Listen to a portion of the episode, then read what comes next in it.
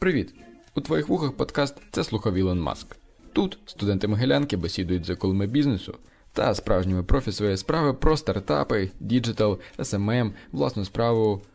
Ой, знаєш, про що тут тільки не говоримо. Краще слухай сам. Усім привіт! На зв'язку подкаст «Це слухав Ілон Маск. І сьогоднішнім нашою гостею буде Наталя Чуловська. Це менторка українських брендів, менеджерка з комунікації та піару всі свої. Привіт, Наталі. Наталі. Привіт. Е, е, Дякую, що погодилася записати з нами подкаст. І ми можемо перейти одразу до запит... першого запитання, щоб одразу ввестися якось в робочий режим. І хотіли дізнатися, на твою думку, чи необхідно е, для позитивних взагалі, чи є якісь е, специфічне сприйняття українських брендів? Е, наприклад, е, якщо е, французькі бренди мають таке уявлення, що вони 100% якісні, то чи є можливо якесь уявлення у споживачів про українські бренди? Ну так, звісно, я працюю з українськими брендами безпосередньо вже там 3-4 роки. І е, з моєї сторони це йде робота на на дві сторони. Це власне робота з брендами, комунікація з ними, е, поради для них, як їм розвиватися на українському ринку. І це з іншої сторони, це робота з аудиторією, розповідати їм, чому потрібно купувати локальні маленькі бренди у нас, чому треба їх підтримувати. Що є в нас класні якісні бренди. І от е, специфічне сприйняття, ну, мабуть, в тому, що ну, в нас не так давно почала розвиватися ця індустрія. Якщо ми там говоримо про Париж, Францію, Мілан, Італію і так далі, то в них ця модна індустрія, текстильна індустрія, вона розвивається вже сотні років. Е, в Україні от був на такі маленькі бренди, локальні якісь він почався після Євромайдану, після Революції Гідності і ну, якби українському суспільству, які не звикли купувати локальні бренди. У них є якісь там упередження про те, що там за кордоном роблять класно якісно. В нас так не вміють. Ну це неправда. І я думаю, що за ці п'ять років після революції ми вже всі побачили і знаємо, що є класні маленькі бренди, і великі, і достойні. і які відомі і не тільки в нас, а й за кордоном. Тобто, ну от, е, мабуть, найбільший мір, з яким боремося там е, я, моя команда, наша вся організація. Компанія це про те, що там українське не варто купувати, тому що воно неякісне і дороге. Ну це не так. Зрозуміло, тобто глобального. Е, так, тобто, в принципі, сила можливо українського бренду в тому, що це вони є немає великого якогось українського бренду глобального, мені здається, поки що на світовій арені. Але в нас є багато маленьких, які є е, якимись, можливо, навіть наче нішевими. Ну, Ну так, у нас у нас є достатньо брендів, які працюють в якомусь е, більш вищому там сегменті, дизайнерські бренди, які там брали участь в різних тижнях моди за кордоном і у нас. А є такі більш бренди, які сфокусовані на ринок мас-маркету, які хочуть просто спілкуватися напряму з покупцем, йому не потрібно там додаткові активності в тижнях моди, в шоурумах, показах і так далі. Ну це різні якби вектори е, напрямку і розвитку цих брендів, але тим не менш у нас і є бренди. Е, в якихось мідл сегментах, які відомі за кордоном, там Руслан Багінський, Тату Светерс, це бренди, е, які ну не є якимось чимось таким супердизайнерським, це те, що можна носити кожного дня, і про нього знають е, у світі далеко за Україною. Добре, дякуємо. А е, тоді, оскільки ви піар-менеджер у бренді всі свої, які канали комунікації з твого досвіду найбільше привертають увагу споживачів саме до цього бренду? Ну, наші е, канали комунікації це наші офіційні сторінки в інстаграмі, в Фейсбуці, а також наш сайт, е, де в нас працює онлайн-магазин. А також можна знайти е, інформацію про е, участь в наших маркетах, е, про участь ну, подати заявку в наші магазини. Тобто, це такі от три основні канали комунікації: сайт, Е, і соціальні мережі. Е, в принципі, так само, як і в інших е, брендах українських. Ну я думаю, також і за кордоном основні канали комунікації це соціальні мережі, які зараз можна можна там швидко вистрілити, розвинутися, зібрати там підписників і якусь аудиторію. А можливо, тоді є якісь певні тенденції у споживачів? Українських споживачів споживачів по відношенню до е, українських виробників, українських брендів. Е, тобто, можливо, вони почали більше купувати або ж менше, наприклад. Угу. Ну, е, зважаючи на ситуацію у світі і глобальну пандемію, за останній рік ми всі війшли в якусь стадію кризи, і споживацька спроможність вона зменшилася відповідно, тому що ну в цей такий період невизначеності ми не знаємо там, що буде далі, і не готові, можливо, е, витрачати стільки ж коштів на одяг і якісь речі, як було це до коронавірусної епохи. Ну, це те, над чим ми працюємо, е, те, що ну, якби наш основний меседж, який ми транслюємо через е, свої соцмережі, через нашу діяльність. Важливо підтримувати якраз от в такий період кризи маленькі локальні бренди, яких у яких немає. Подушки безпеки, якщо ми там говоримо про якийсь там бізнес е, складові їхнього бізнесу, вони маленькі, в них а вони залежать там від е, поставок тканин з-за кордону. Тобто, в цьому плані ми можемо своєю якоюсь маленькою покупкою е, їхньої там речі чи е, якогось ем, не знаю онлайн-курсу українського української якоїсь компанії, чи підтримка там замовити їжу якогось ресторану чи закладу, ми правда можемо там врятувати їх, дати зарплату людям, українцям, які працюють на цей бренд. То тому в, в цьому плані дуже там важливо підтримувати. І якщо ми все ж таки робимо якісь покупки, можна знайти альтернативу не в мас-маркеті, а саме в маленькому локальному бренді, і буде вигідніше і нашій економіці, і цим брендам, і людям, які працюють на ці бренди. Ну тобто такий цей е, круговорот економіки він залишиться в Україні, тобто він ну там не піде е, за кордон. І тим самим це ще і така е, екологічна складова, те, що ми підтримуємо маленькі локальні бренди, ми більш е, sustainable тоді в цьому плані почуваємося, тому що ну, е, так як ми знаємо, зараз великий тренд на е, екосвідомість, і локальне це купувати локальне це також ще і еко. Дуже круто. Е, ми говорили за бренди відомі українські, такі як Руслан Багінський, е, оскільки ці бренди відомі ще й за кордоном. Е, і хотів перепитати, чи є наскільки важливим для українського бренду вихід на міжнародний ринок? Мені здається, це важливо для будь-якого ем, бренду, але наскільки це важко, тому що серед ми вже перечислили це одиниці. Це Руслан Багінський, Ксенія Шнайдер, які вийшли на міжнародний ринок, якийсь. Тобто, а, наскільки це важко для українських брендів вийти на міжнародний ринок, тому що, можливо, їм просто не вистачає часу, тому що українські бренди достатньо молоді, а можливо, просто немає в українських брендів, е, немає попиту на ці бренди. От ну, просто цікаво, що їм заважає. В принципі, тут навіть залежить е, від е, бажання самого бренду, від власника, чи вбачає він в цьому перевагу, чи є для нього це можливим, і чи ну чи є в нього амбіції на те, щоб виходити на міжнародний ринок, тому що розвиватися в Україні можна там десятками років і весь час знаходити нову якусь е, свою аудиторію, змінювати щось всередині бренду, змінювати продукт, подачу продукту і так далі. І можна правда там будувати класний бренд е, в Україні і е, заробляти на ньому лише тут, і е, просто не не розпилятися і на закордон.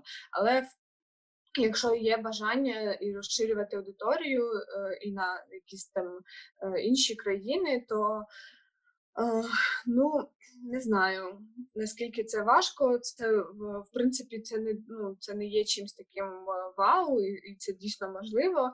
Просто потрібно грамотно вибудувати ось цю там бізнес-стратегію просування, мати вже якісь. Е, якісь переваги, якусь там частку ринку і покупців у себе в Україні, щоб там довести закордонним, наприклад, е, постачальникам і е, компаніям, що ви там будете хорошим їхнім клієнтом, що ви вчасно зможете відшивати товар, що у вас на ваші речі є попит. Е, тому що ну в то в цьому плані, якщо ви зберетесь там виходити на міжнародний ринок, ви маєте розуміти, що звичайно ви будете конкурувати з набагато більшою кількістю брендів, і е, ну якби. Вас ніхто не знає, потрібно працювати в цьому плані ще більше на е, впізнаваність бренду і за кордоном, і на інших е, в інших каналах комунікації то це така велика і масштабна робота, до якої треба бути готовий. Ну або ж спочатку планувати там і запускати свій бренд з розрахунку на іноземну аудиторію, або е, ну там, хоча б 3-4 роки, як мені здається, тоді попрацювати в Україні, е, розвинутися тут, і вже потім пробувати якісь інші канали продажів. Але ну Тут важко сказати, чи складно це чи не складно. Частково залежить ще від якогось там е, випадку, хтось тебе там вдягнув, ти з кимось зустрівся, поговорив, налагодив контакт.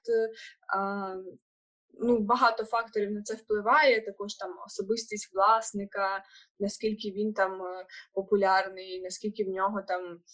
Є можливості спілкуватися з якимись е, людьми впливовими в цій сфері. От тому так, якось. Я а, угу. а з цього випливає, до речі, наступне наше питання: що робити молодому бренду, а скоріше навіть молодому дизайнеру в сучасному світі, тому що е, завжди є вибір. Тобто знайти можливих інвесторів, які вклалися в тебе і починали розвивати твій бренд, або ж е, почати працювати на когось, набиратися досвіду і так далі. І як краще вчинити е, молодому дизайнеру в сучасних реаліях, чи взагалі можливо краще спочатку працювати на когось, потім знайти інвестора. Тобто, ну от шукати інвестора і починати все самому, чи все ж таки попрацюють, попрацювати на когось, отримати досвід безцінний і вже потім з цим рухатись. Я прям навіть не знаю якихось таких супер історій про інвестування в бренди одягу. Uh-huh. Це якась така більш поширена практика, мабуть, на якісь там технологічні стартапи. Ну, там, звісно, можна взяти якісь е, гроші в кредит, або ж там е, якісь кошти збирати певний час. Ну, Це також залежить від особистості дизайнера і людини, яка хоче заснувати цей бренд, тому що це якби його шлях, чи йому там комфортно буде працювати під кимось. Можливо, там у інвестора буде якесь своє бачення на цей бренд, раз він вкладає в нього кошти. Тому тут ем, ну, щоб просто не йти на, на е, не йти на як це сказати, на не, ну да, не йти на поводу, не не, от, не розділяти якось е, бачення своє бренду і те, що там хоче інвестор. Ну, якщо раптом він буде там а, мати таку а, таку владу над брендом е, там по по контракту чи щось інше. Мені, а, наприклад, ближче взагалі якийсь е, третій варіант, коли бренд е, людина запускає бренд самостійно і сама там е, крок за кроком здобуває досвід і вчиться його будувати. От. Але, звісно, ну просто розумієш, у нас зараз а, дизайнер це не має е, запустити бренд, ти не маєш там вміти шити, сидіти, кроїти, малювати викройки, робити лекала і так далі. Це все за тебе будуть робити ну, якби наймані люди, а, які в цьому розбираються, які є професіоналами. А, Ти ж вкладаєшся в цей бренд як власник. Якісь там свої думки, своє бачення, свій креатив, який просто от в тебе в голові.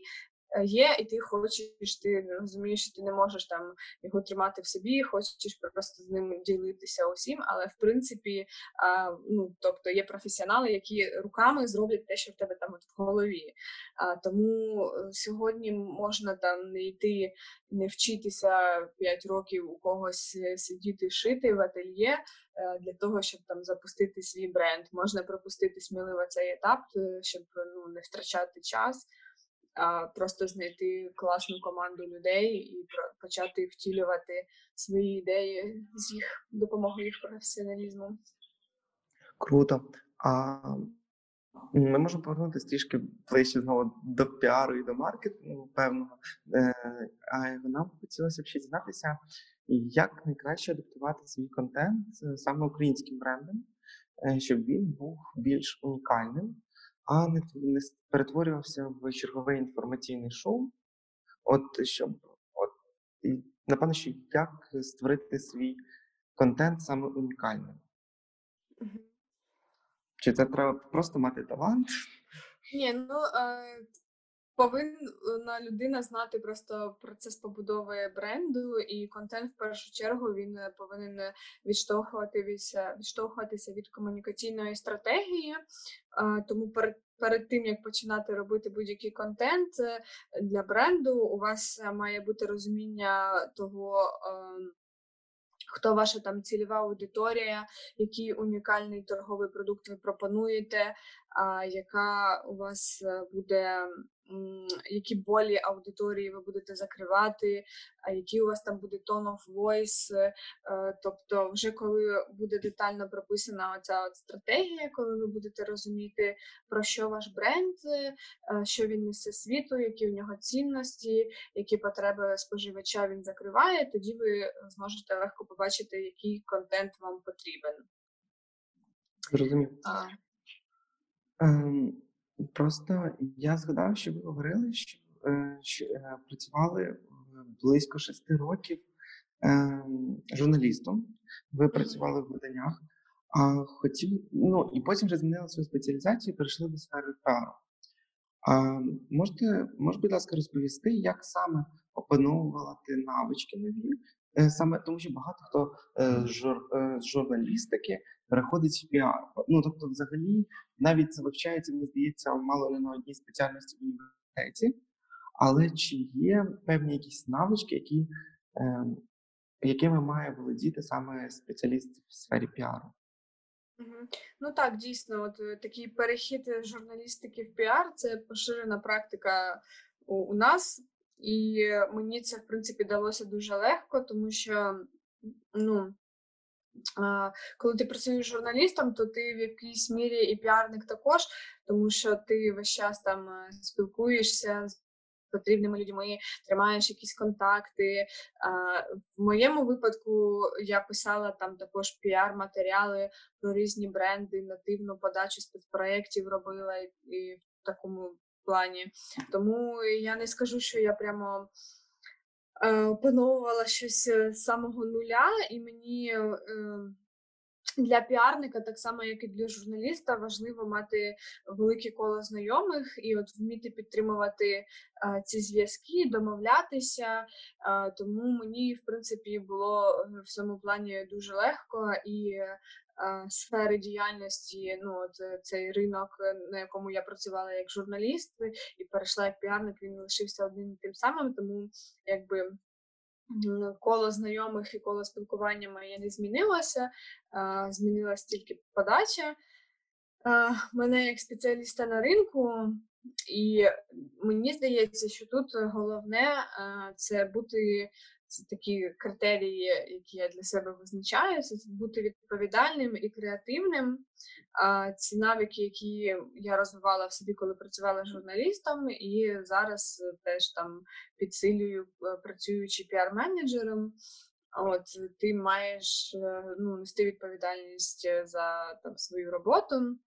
І, звичайно, зараз е, у нас дуже багато різних е, проєктів навколо, всі намагаються якось виділитися, тому креативність теж тут важлива, і там от е, навик креативності можна розвивати, вивчаючи якісь міжнародні кейси, вивчаючи історію піару, історію маркетингу. І от весь час дивлячись щось нове. І шукаючи приклади у різних світових брендах, особливо якщо ти виходиш там за рамки своєї от сфери, там, наприклад, фешену чи рітейлу, якщо ти дивишся і далі, то там можна знайти якісь класні приклади, які ти потім якось переформатуєш і зможеш використати у своїй роботі. От це я люблю там найбільше, мабуть. Ага, добре. А в тебе була якась така точка відліку, коли ти вирішила, все, я готова до консультування брендів з піару та комунікації, я спеціаліст, і я вже це можу робити. Чи ага. ти просто закривала очі, розуміла, що це крім тебе ніхто не буде робити, що треба робити, і бралася просто за роботу, не знаючи, як можливо іноді, але робила. Чи є от така точка, коли ти розумієш, о, тепер я прям класний спеціаліст? Ну, важко так сказати. Ну, я не буду там називати, що я суперкласний спеціаліст, тому що я теж е, весь час вчуся і. Е, Якраз в цій сфері класно те, що ти можеш там е, мало не кожного місяця, сезону і року додавати собі якісь нові компетенції, вивчати щось нове. Е, я, наприклад, там е, підтягнулася в інфлюенс-маркетингу і працюю часто там з блогерами, з інфлюенсерами, лідерами думок. Ем, коли я там він настав сам по собі. А я не сиділа там, не думала, що хочу робити консультації, тому що роботи і так вистачає. А це більше пішло від запиту саме людей і брендів, які мені там весь час пишуть: а підкажи тут, а як тут краще, а кому з блогерів написати, а цей хороший чи не хороший, а як тут підійти. І ну от я просто почала ділитися такими своїми робочими якимись е, проектами і своїми обов'язками в своїх соціальних мережах. І і люд, ну, от представники там брендів, власники брендів почали там писати, поможи, підкажи.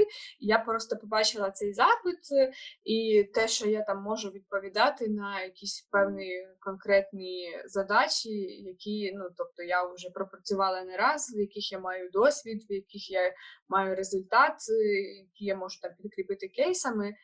От і так я для себе визначила, що в принципі я можу там якийсь ем, період часу Е, виділити на ну, якийсь там час, певний місяць виділити на те, щоб працювати отак от з брендами ще персонально. Тобто е, твій, е, тобто виникла пропозиція, точніше, попит, а ти вже так. дала пропозицію для вирішення. Зрозумів. А як змінилася діяльність твоя під час пандемії? Тобто, бо більшість брендів ви змушені перейти повністю в онлайн формат. І як це відобразилось на піар-комунікації? Мені здається, це мало стало головним інструментом у е, період пандемії, е, і мало не єдиним з комунікації з е, клієнтами. Е, От наскільки сильно змінилася діяльність під час пандемії, саме піар-відділу і тебе як менторки українських брендів? Угу. Uh... Ну, е, коли стався от перший саме локдаун великий цей е, в березні, е, ми закрили всі наші там точки, ми не проводили маркети. Ми, так як і всі, перейшли більше в онлайн, почали вигадувати якісь нові формати, і просто ж там, щоб ми не сиділи без діла, щоб брендам була підтримка. Ми робили онлайн-маркети. Е, тобто, в нас там е, на нашій локації на десятині ми збирали речі брендів і продавали їх онлайн. Ем, комунікували з аудиторією через прямі ефіри, через ролики в IGTV, через публікації в інстаграмі, на Фейсбуці, через пости у блогерів, через якісь там прямі ефіри з порадами зі стилістами. Тобто ми намагалися давати корисний контент і пояснювали завжди своїй аудиторії, чому важливо, якщо ви обираєте зараз робити якісь там покупки, чому це важливо робити у локальних брендах. Ну, у нас є у нас якби всі не всі ці роки, а от там 2-3 роки працює онлайн е, сайт, наш онлайн-магазин з е, брендами українськими. Тому в цьому плані, ну тобто, ми більше якби бюджету е, дали на онлайн-магазин і працювали з ним, розвивали його. Там проводили якісь акції, знижки і так далі, маркетингові. От, е, Але все ж таки основна наша діяльність вона в офлайні і наші маркети, е, на яких особлива атмосфера, тому нам повністю піти в онлайн складно. Все ж таки, ми більше прив'язані до такого офлайн формату. Зрозумів. А е, чи замінили прямі ефіри так ті ж самі івент-маркетинг? Тому що ну, взагалі, Іван, е, який яке наразі займає місце івент-маркетинг для розвитку лояльності бренду всі свої, бо пандемія, і мені здається, івент-маркетинг змінився дуже сильно, якщо взагалі не зник. Ну, дивись, у нас е, ми не використовували прямо так івент-маркетинг як е, основний е, напрямок нашого маркетингового маркетингової стратегії, і ми ну не можна сказати там, що у нас якийсь цей івент-маркетинг в класичному розумінні, тому що у нас все таки, якщо навіть і маркети, то це більше можливість просто там прийти, здійснити покупку і е, посидіти на фудкорті, випити кави. А в нас немає там якихось е, супер розваг. Е, ну, не так, Але як... є ця атмосфера, можливо, доброзичливості. яка Ну, атмосфера, атмосфера, звісно, можливість поспілкуватися напряму з дизайнерами, майстрами, які виготовляють кераміку чи там шиють ці речі. Це так, але ну. Ми ніколи не робили ставку саме на івент частині, наприклад, як як це робить Кураж Базар, е, але також е, пробуємо в себе щось нове. І, наприклад, е, останній там наш е, гастромаркет Алкомаркет щорічний, то минулого року ми встигли його провести в партнерстві там з ретро-круїзом. У нас там були ретро-танці, конкурс на ретро-костюми в рамках нашого маркету. Тому я думаю, що ми переглянемо трошки підхід до такої і власне до цього івенту. Івент-частинки на наших маркетах, і, можливо, в цьому році будемо пропонувати а, щось більше, окрім того, щоб змо, чим, ну, чим змогу прийти і купити товари локальних виробників. Сподіваюся, ми зможемо здивувати вас чимось новим. Так, тоді будемо чекати нарешті вихід офлайн такий вже нормальний офлайн е, без пандемії. І на закінчення е, ми можемо пройти бліц, коротенький бліц е, і з трьох питань. І перше питання це топ-3 українських брендів, які здивували якістю та ідеї. Так. А, Ну, почну тоді з одягу. Раз ми вже говоримо про фешн і українські бренди назву. Ну насправді їх дуже багато, і я там щотижня знайомлюся з якимось новим брендом, який мені мені там западає в душу, який мені подобається, який прикольно е, подає себе, е, в якому я бачу якусь там цінність. У мене навіть є е, рубрика в інстаграмі, там бренд тижня бренд тижня, коли я раджу якийсь там новий бренд, е, який я знаходжу на просторах інстаграму. Із останнього це, мабуть, бренд назову бренд е, несамовито. Це бренд утеплених хусток, е, ілюстрації з ілюстраціями українських різних художників. В основу сюжетів цих ілюстрацій лягли українські пісні. Серед них там ніч яка місячна, черемшина. Я піду в далекі гори. Мені здається, що це дуже класне таке загравання з нашими традиціями, такими нашими минулим. І от класно, коли молоді бренди не забувають про ну про якусь там історичну частину України і можуть вкласти це якось по-сучасному в свої речі. От цей бренд мене здивував і дуже порадував. А, Також в назву ветерано Брауні. А, люблю цей бренд. А, вони класно розвивають е, свій монопродукт чудово показали себе на карантині зі своїми ідеями і реалізаціями їх, е, і те, що їхній бізнес е, соціально відповідальний. Також це великий тренд, е, і, ну, звісно, і плюс бренду також. І третій бренд хай буде школа комунікацій Базилік. Круто. Е- І тоді наступне питання: три професійні поради собі 20-річні. Угу. Так. Або ж просто на початку свого кар'єрного е, шляху. Завжди продовжуй робити тільки те, що ти, що ти дійсно любиш. Не зациклюйся на одній сфері діяльності і більше читай іноземних ресурсів. Круто. Е, всі пішли шукати іноземні ресурси і вчити англійську мову. І наступне останнє вже питання це топ-3 поради для успішної комунікації бренду зі споживачем. Угу. А, так. Е, бути максимально чесними з покупцями і своєю аудиторією, не зраджувати своїм цінностям і вміти визнавати свої помилки. Круто! Дякуємо тобі величезне. Е, Мені здається, вийшов дуже цікавий подкаст. Е, І ми дуже раді, що ти хотіли знову ж таки записати. Також було дуже приємно поспілкуватися. Дякую. Зараз я зроблю фоточку. Давай.